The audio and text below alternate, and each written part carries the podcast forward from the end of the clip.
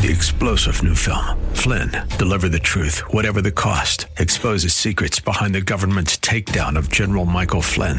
Flynn knew what the intel world had been up to. He ordered the first audit of the use of contractors. This set off alarm bells. He told the truth. He was the most dangerous person for Donald Trump to hire. They had to get rid of Flynn. Flynn, deliver the truth, whatever the cost. Available now. Watch it today. Go to salemnow.com. Salemnow.com.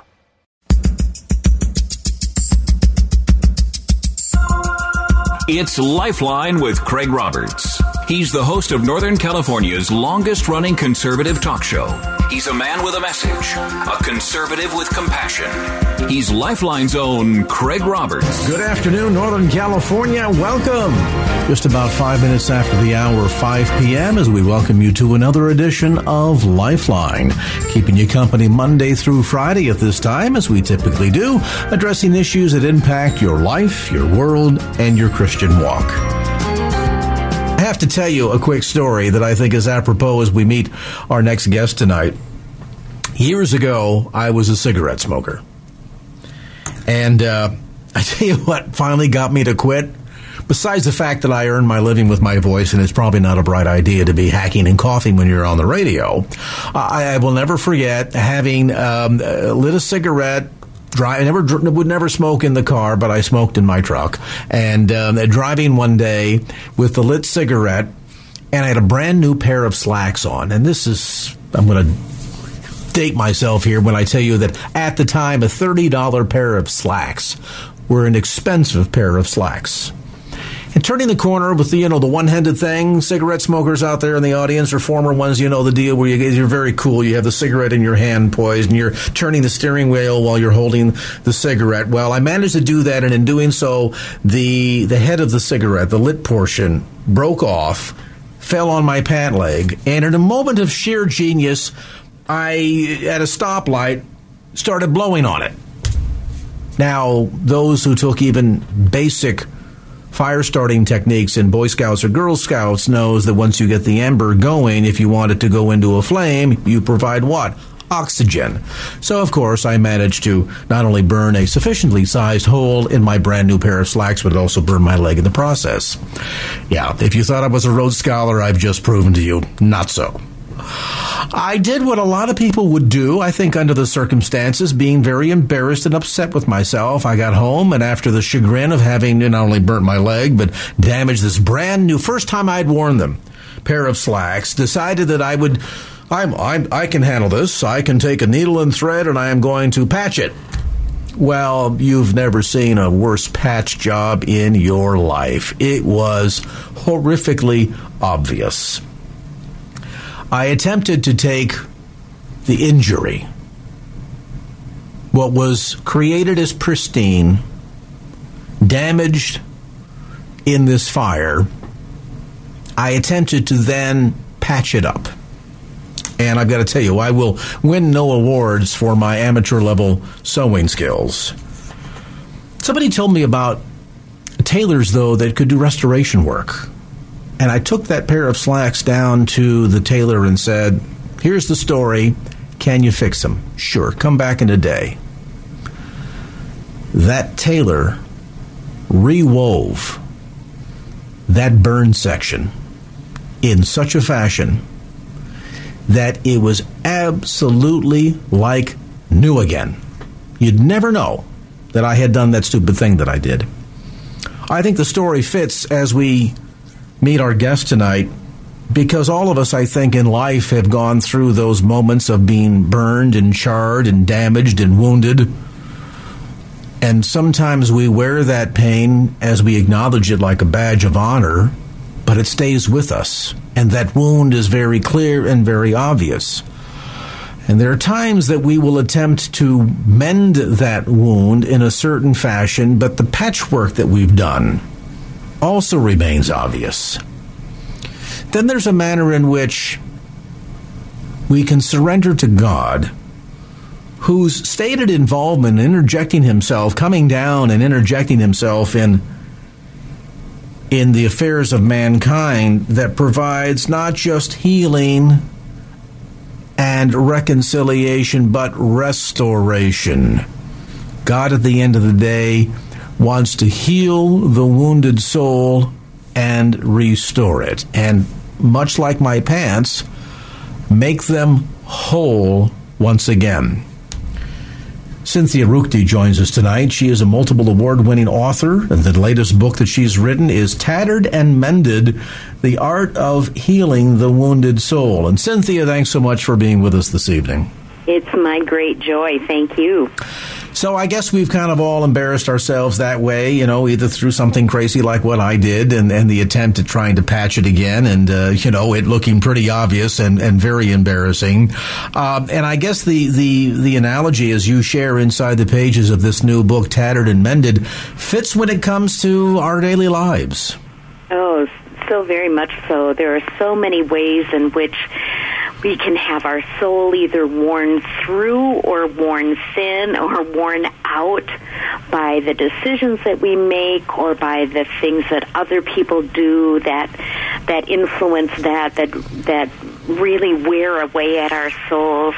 Sometimes it's just the dailies of life, but then there are other times in which it's those that event, that single event or that moment that just seems to shatter us. I found your story so interesting, Craig, because in in reality you marked that moment even that that moment of unthinking or whatever you want to call it that caused the injury that was a defining moment for you too and it was part of a turnaround moment as well so even though there was a um a disaster and then there was a mess made in trying to patch it up. When you took it to the expert, it wound up being not only this this uh, remarkable mend, but it also was a turnaround moment for you too. Oh, absolutely so. Story. Not not only in terms of the restoration of my pants being made whole again, but right. I will also say with a sense of great uh, honor that that was the last cigarette, and that was many many years ago. That is the last cigarette that I ever smoked. Isn't isn't that incredible? what I, I wish I'd known that story when I wrote the book. but you know the interesting thing, and you make note of this early on on inside the pages of Tattered and Mended. Um, you know, there's a lot these days in the, you know, talk shows, both radio and TV, about you know, facing your troubles, admitting your pain, uh, you know, uh, recovery programs that help you uh, sort of wear your your wounded experiences in life like a badge of honor. Mm-hmm. And I wonder if ultimately, and certainly that can be a step on the road to to healing and restoration. But I really wonder if that's exactly the plan that God ultimately has for us. Does He want us to simply wear our wounded experiences in life as a badge of honor, or does that fall short of His ideal? I, I think very definitely we can look at his plan as he's laid it out in, in his word and realize that his intention all along was for healing. He expressed that so many times in the stories that he told and, and when we get to know his heart, when we see in his word what his heart is, we realize that he, he not only has prepared a, method for us to be healed. But really, in, in actuality, from the beginning of time, his desire, even before time began, his desire to send Jesus was for that very purpose to make whole what was broken, to restore what was tattered.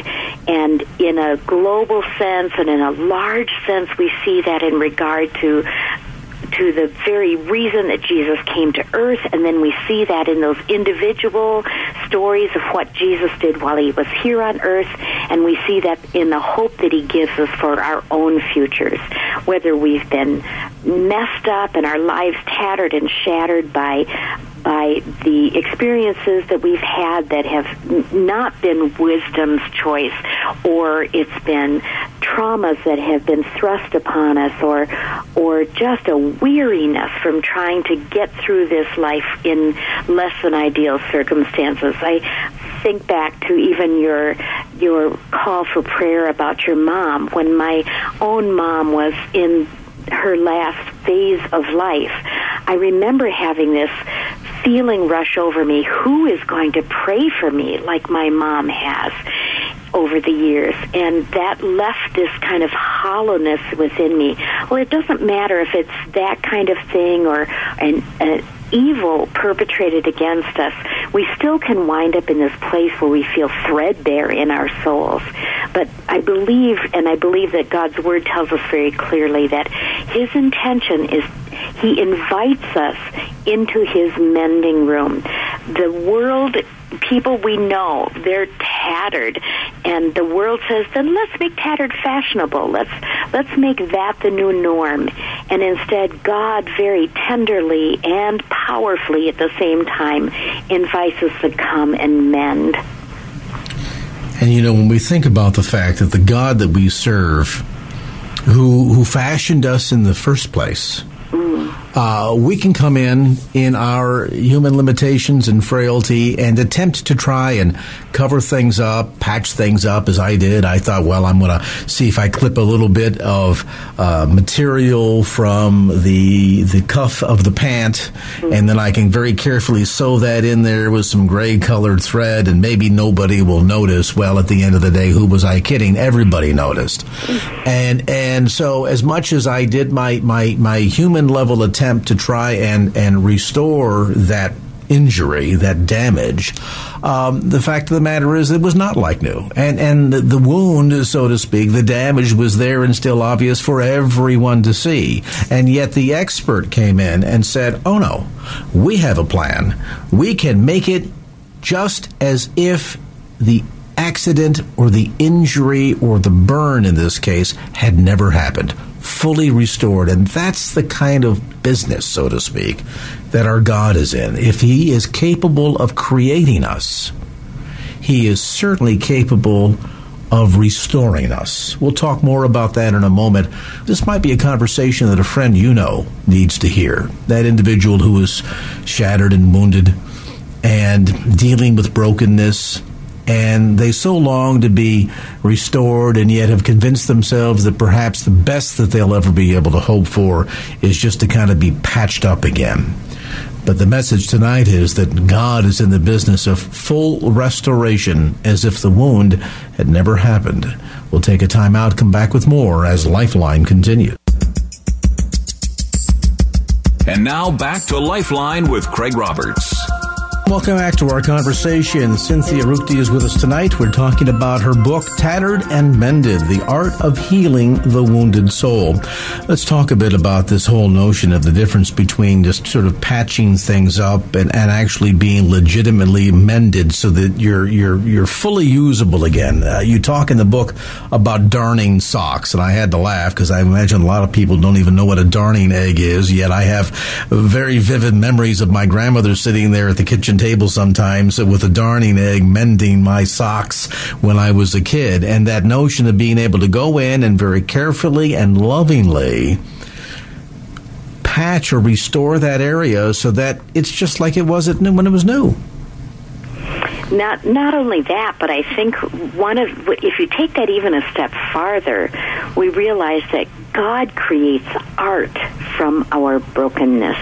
He is the master artist, and there is a there's a whole realm of understanding within him of that when he's done with us, not only can it look like new, it may look different than it was in the beginning because it may be better, more exquisite, more more clearly defined. We may be actually a piece of artwork when he finishes with the mending process with us. That that is so his heart. He's such a creative God. We know that many if we walk into an art studio, we'll probably find that it's messy. There's paint spatters all over the floor. If it's a stained glass artist, there will be glass shards all over the floor. But if you walk into the art gallery, what you see is beauty and something that takes our breath away. And that's what he is able to do. Sometimes in the middle of the process, it gets a little messy. But in the end, what we have is something that others can look at and find hope for their own healing and there's a story that's created that also shows that caring and very powerful and artistic heart of God in the middle of it too.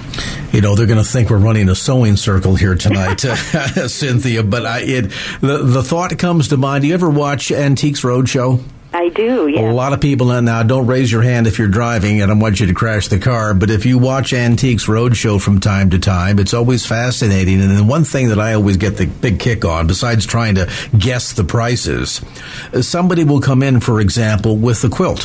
Mm-hmm and they will talk about its history, this, that, and the other thing, and then here's the value, and all of a sudden that little treasure chest rolls across the bottom of your screen, and there's the price tag, thirty thousand dollars. Mm. And you know, it, it's always struck me that the person or group of individuals working together that created that quilt and back in the you know turn of the last century or two centuries ago now it was often groups of women that would create these quilts mm-hmm. they took the castaways mm-hmm. they took the shirt that could no longer be worn the pants like the ones that i damaged that were ripped and torn and they didn't see them as old rags mm. they saw the potential of what they could become mm-hmm. once they had been sliced and sewn together with brilliant colors and designs and patterns. And if you, here's the interesting thing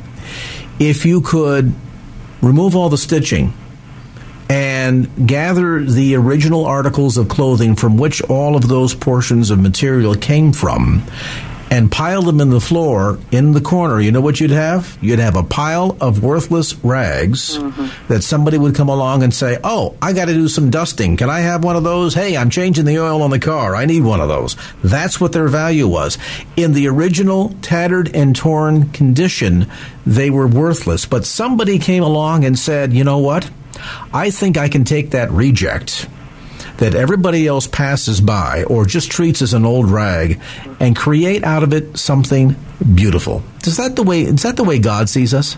Oh, I think very definitely so. There, we can be useful for common purposes, or we can be useful for divine purposes. And often, what it takes in order for that change to happen is this mending process that sometimes involves a needle and thread. Sometimes it involves a blowtorch. Some there are other in in the book. I use um, illustrations that are also, in addition to the fabric arts like these, um, stained glass, which we mentioned mentioned, but metal repair. The the roof of the um, I believe it was the St. Louis airport had the copper roof had to be dismantled because it was uh, just getting too worn and beat up, and and the pigeons had found it a very comfortable home. Eventually, then because of the bent and ragged pieces of that, it was the the roof was removed and the pieces of copper were put into a dumpster but the the art uh, guild in that town in that area reclaimed those pieces of metal and used them to make jewelry and pieces of furniture and so many beautiful artistic results that came from what looked like it was doomed for the dumpster.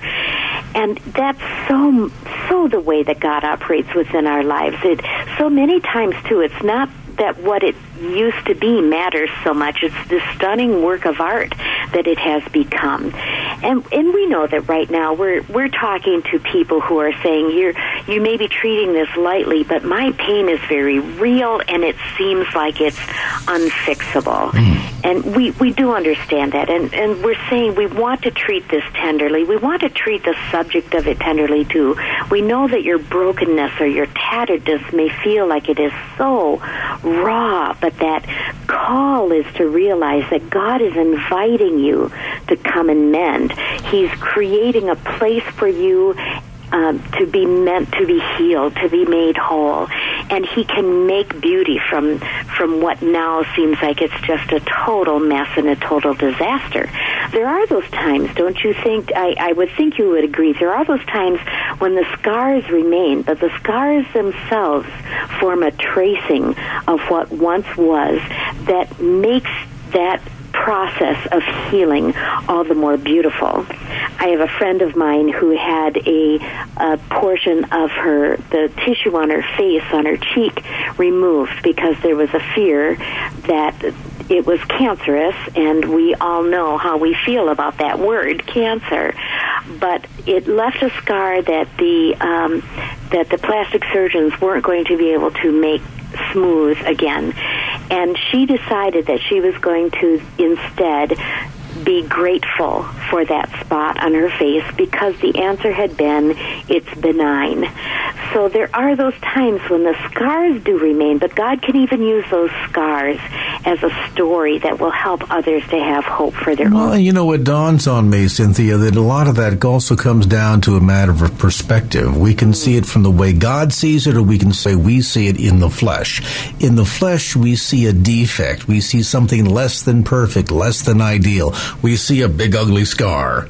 But from God's perspective, He sees a thing of beauty. Your friend was able to see it from a different perspective, that this didn't represent uh, a blemish, a mar on her face, but rather a reminder that it was not cancerous, that it was not going to get worse. That in fact it, it, was something that that uh, could be removed or would not ultimately, you know, uh, damage more of her face or eventually, perhaps, potentially take her life. And I, you know, you, you think about the the patchwork that's done. How many of us have ever done this? You've you've had a garment that has been repaired or restored. What I didn't tell you about the pants.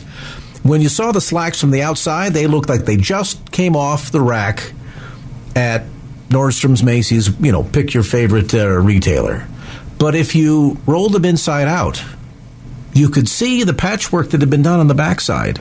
That the evidence was still there, and yet the impact of it was not the same. And it comes down to a matter of perspective. Do you want to see the evidence that is still there and concentrate just on that patchwork quilt of, of uh, you know, uh, restoration work, and the extra threads, the threads that are hanging there all loose off the backside? Or do you want to see it that's from the human perspective, or do you want to see it from God's perspective? We'll come back to more of our conversation. Cynthia Ruchti with us today. A look at Tattered and Mended, the art of healing the wounded soul. A brief time out, back with more as Lifeline continues. And now back to Lifeline with Craig Roberts. Welcome back to our conversation. Cynthia Ruchti, our guest, a look at Tattered and Mended, the art of healing the wounded soul. Let's get to your calls. Andia in Redwood City. Good evening. Come on in with your comment or question for Cynthia Ruchti. Oh, hi, Cynthia. Thank you for taking my call. So I was I was calling to um, ask you when we do have the opportunity to heal or become whole um, by mending by way of tragedy that's been presented in our life. Um, how do we how do we clear space um, for that healing process when we sometimes we feel overburdened with shame or guilt mm. about what has transpired? Oh my goodness, that is that's such an excellent question. That is that is so much uh, uh, a very much a part of many people's battle when they're in the middle of this and they're wondering how do they come to that place of wholeness when when shame or guilt have just overtaken them. And there are some methods I think that God has been talking about in His Word for for centuries and applies to us very much today too, of ways that we can create an atmosphere in which we're going to heal, best heal.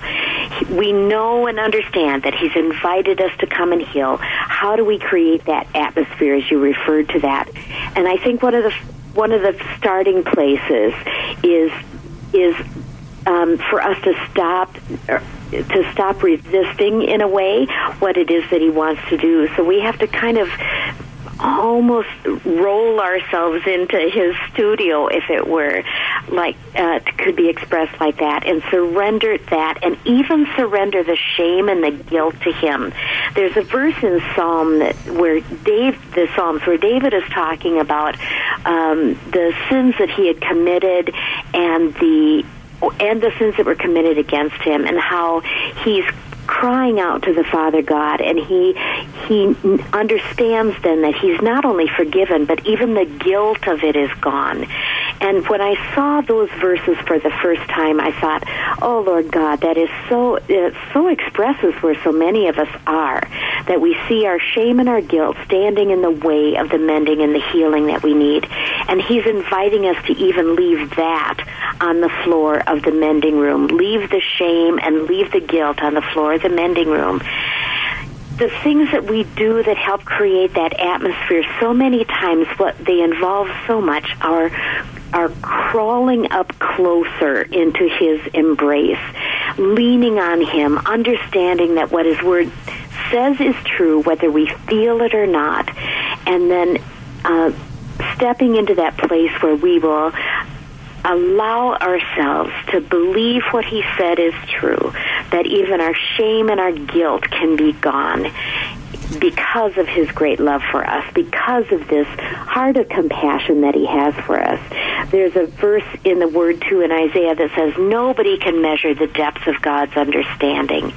I think in that in this kind of case especially you've you've brought up such a great point our knowing that he understands that those kinds of things are a barrier to our healing makes us a little more free to say all right god i will i will trust you even with that so that that mending can begin is it important sometimes to, to expose some of that in a in a safe place? And I ask that question because normally when we're burdened by, overwhelmed by guilt and shame, it's not something that we want to talk about because we feel bad about it. We're embarrassed by it. Mm-hmm. And yet I wonder if, uh, Cynthia, there are times when and obviously, you have to be very careful in terms of mm. selecting where and to whom you might reveal something like this. But I wonder if sometimes even just being able to speak the words can be the beginning of the healing process.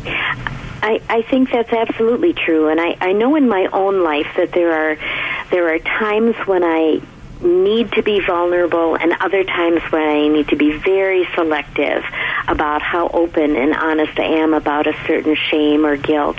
And there are, I have this handful of trusted friends that I can trust to know God's heart so well that I can I can be that open with them and they won't be condemning and judging, but instead they will sit with me, they will listen to me, and their their love for me won't change because of that. I I hope and trust that you have someone like that in your life that you can confide in and maybe once it gets laid out on the table and we see ah, I got it out of inside of me where I've been where I've been kind of hoarding that shame and guilt.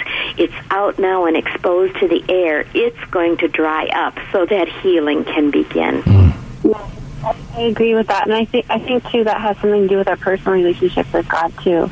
Oh, so much so. He obviously is our first point of listener. he's our he's our first point of who we go to, and we confess that that guilt to him. We confess the shame to him. We confess that what has happened to us or what we have done by our own choices is something that we know is not what he has for us long term. He doesn't want us to live in that kind of environment and atmosphere. So I think you're absolutely right about that. That our the strength of our relationship with him, the growth in our relationship with him is going to make a tremendous difference in that very point. Andy, thanks so much for your call. I'm reminded of uh, a dear friend and colleague who, as it turns out, had been the victim of childhood sexual abuse at the hands of a uncle, and had carried this secret for 40 years, and uh, is now doing a wonderful job in terms of healing and restoration and recovering. And we got to talking one day, and I said, "Well, I'm, I'm curious for you. What was the breaking point?" Uh, where did the healing process, the restoration process, when did when did God pull out the big darning egg for you and begin it uh, begin that restoration? And and here's what she told me. She said the first time I was able to speak the words, "I am a victim of sexual abuse." It was so painful to even speak the words. She, she could not bring herself to do it. By simply speaking the words, it began that process of healing. Again, you have to be careful in terms of the environment, to whom and where you share those intimate details. Uh, certainly, as we mentioned with the caller a moment ago, uh, the nature and degree of your relationship with God is, is a critical factor in all of that. But sometimes it's just that first step, you know, as they say for the alcoholic, just to admit that there is a problem mm. is oftentimes the most key important step to the beginning of that healing, uh, that journey of healing. When you talk about those first steps, I'm reminded too of a story that is included in the book. Uh, a friend of mine who had had an experience much like that in childhood, and one of the it was there were actually some torturous elements to it, and one of the torturous elements was that her abuser liked to hold her head underwater until she passed out.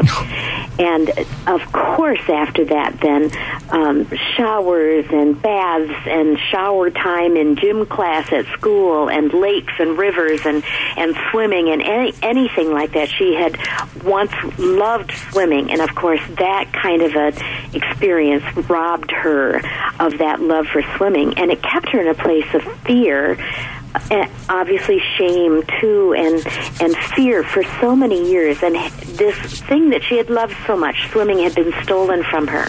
And there came a time later on it wasn't right away of course and she grew and matured and she matured in her faith. But there came the day when she walked up to the edge of the water. And then the next time she walked up to the edge of the water and she dipped one toe in and the next time she was able to go in up to her ankles, and the next time up to her knees. And eventually she laid back in the water and swam. And she she expressed to me that what she had done was reclaimed mm. that from what had been stolen from her and every time she steps into the water now every time she swims she says in her heart you cannot steal that from me and obviously, it took a great deal of courage and it took many, many steps in that process.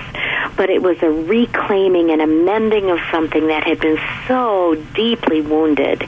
And the courage that it took came from God also. And she, she knew that. It wasn't a human manufactured courage. He, God truly made art out of that circumstance and that situation. And uh, it, it's a story that I just love to rehearse because of uh, what it tells of the hope that it gives the rest of us that sometimes it is that one step. We'll come back to more of our conversation. Cynthia Ruchti with us today. A look at Tattered and Mended, the art of healing the wounded soul.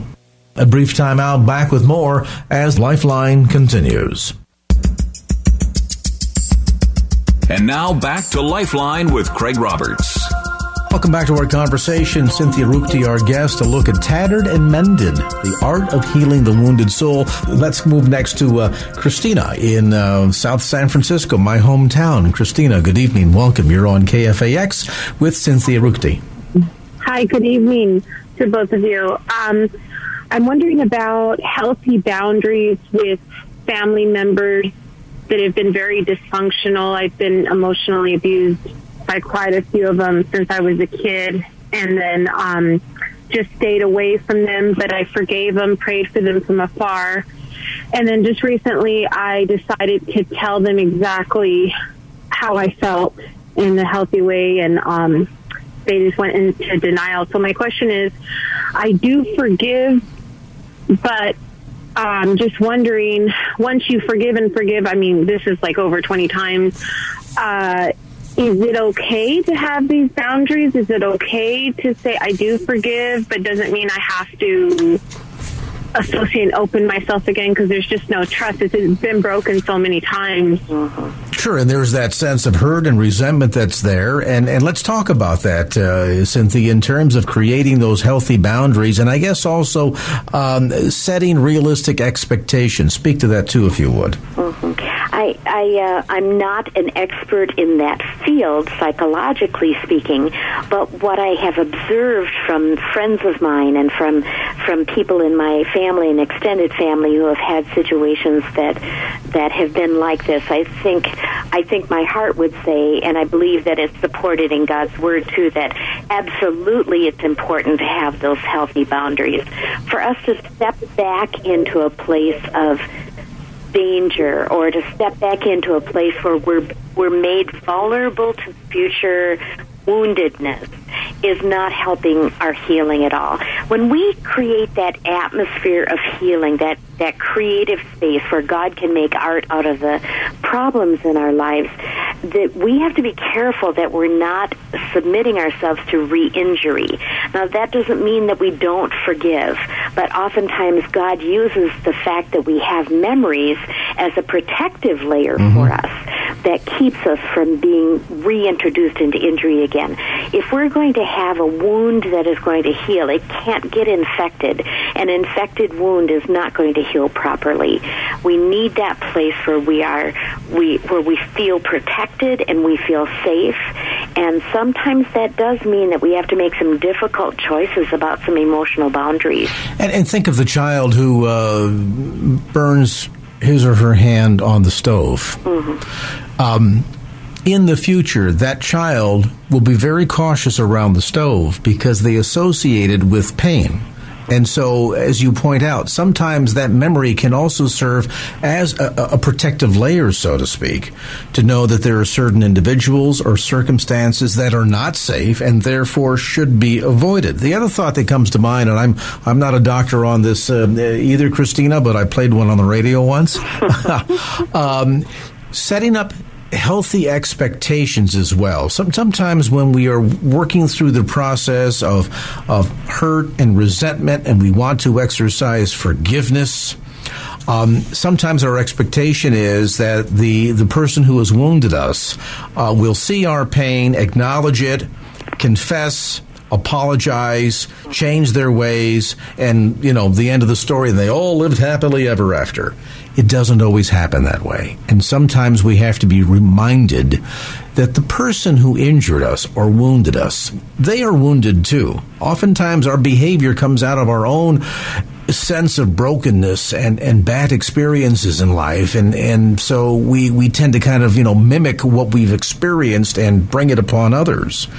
Be mindful that they are still wounded or broken themselves. We talked earlier about the perpetrator who you know violates a, a young girl, the uncle that can't be trusted. Th- that kind of behavior can only come out of somebody who for themselves is wounded and broken. I'm not making excuses here. I'm just explaining that we have to set our expectations proper or in balance and understanding that as we are on the pathway toward healing and restoration, experiencing the glory of receiving and, and, and being bathed in God's forgiveness, those who have wounded us may not be in the same place. They may not be in the position to return uh, a, a, sense of remorsefulness and an apology or wanting to to to restore or or heal or make whole again. And so sometimes it's just a matter of saying, you know, I'm going to release the anger and bitterness, not hold on to that use that as a boundary, as you mentioned a moment ago, uh, Cynthia, and then recognize that just because we've reached out and, and forgiven them doesn't mean that now everything is going to be flowers and roses and we're going to get along just dandy. I mean, that, that oftentimes is not the case. I think there's a, a quote from the book, too, that I hope will be an encouragement to you that mending a tattered soul, and we're talking about our tattered soul, your tattered soul, is unrelated to the inability to change the past. Hmm. And that's one of the beauties of the artwork that God does within us, that he he does not have to remove the past, which isn't going to happen. Um, that history is there, but instead he can make us whole in spite of the past. It's not dependent on being able to make it as if that never happened to us. And uh, certainly in your situation where there were multiple times of these disappointments, that would be true. And um, and I think you're very wise in thinking that one of the things that you need to do is create those very carefully and prayerfully established healthy boundaries. Um, you've expressed yourself to your family now. They they've been in denial. Uh, you've prayed for them from afar. You said, which is such a beautiful thing. And now I believe that that you can rest in the fact that God will deal deal with them, and you were doing the right thing and moving forward in a healthy way as you trust and lean on Him. All right. Thank you so much for the call, Christina. We've got time for one more, Jarrell. Is that right? Okay. Let's uh, jump over to um, Regina. Come on in then with your comment or question for Cynthia Ruchti. Hi, I have a question, and, and I'm so happy that you guys are having this. Um, I have a, a girlfriend who, well, she's a new girlfriend to me, but yesterday she revealed that um, she had been molested by her older brother. And my question is, how do I help her? I mean, I don't know. I have told her about my experience and where and how God took me through the steps towards, you know, healing and and restoration. Mm-hmm. But I don't know how to help her to get it, to get, you know, to get it, what it is she needs. What an excellent, excellent question, and coming from such a compassionate heart. You're be to, to be commended for that. The first thought that comes to my mind is your willingness to be a listener scores so many more points than if you had the right words or if you had a technique to share with her. Your willingness to be to be a friend, to remain a friend after you've heard this story, to be faithful to her, to show her examples of what it's like to live a hope-filled life and just and just the evidence of that around her. There's so many things that that we uh, feel helpless to do when we want to encourage somebody else who's in such a place of such deep emotional pain as this is. And that mending process isn't going to be easy, and everybody's timetable is going to be different for their mending and healing. But your very presence in her life and your listening ear are going to provide that safe place for her in which she can mend to.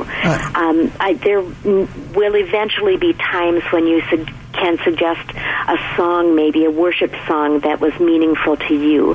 There will be other times when you can suggest other things that might be beneficial to her, but quoting scripture verses for her and trying to give her the plan that worked for you is going to be less effective and I, and it's just such a beautiful thing that you're you're expressing this and asking this question but but I would encourage you to serve as that listening ear for her.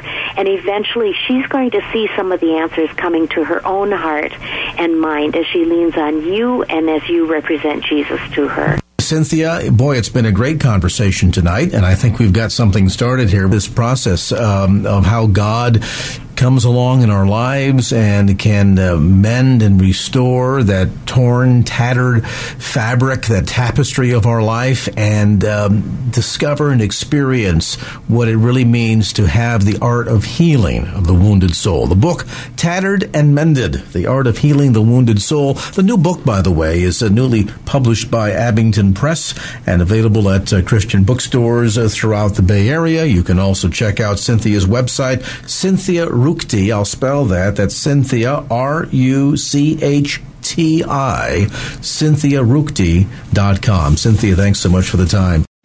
Three star general Michael J. Flynn, head of the Pentagon Intelligence Agency, knew all the government's dirty secrets. He was one of the most respected generals in the military. Flynn knew what the intel world had been up to, he understood its funding. He ordered the first audit of the use of contractors. This set off alarm bells.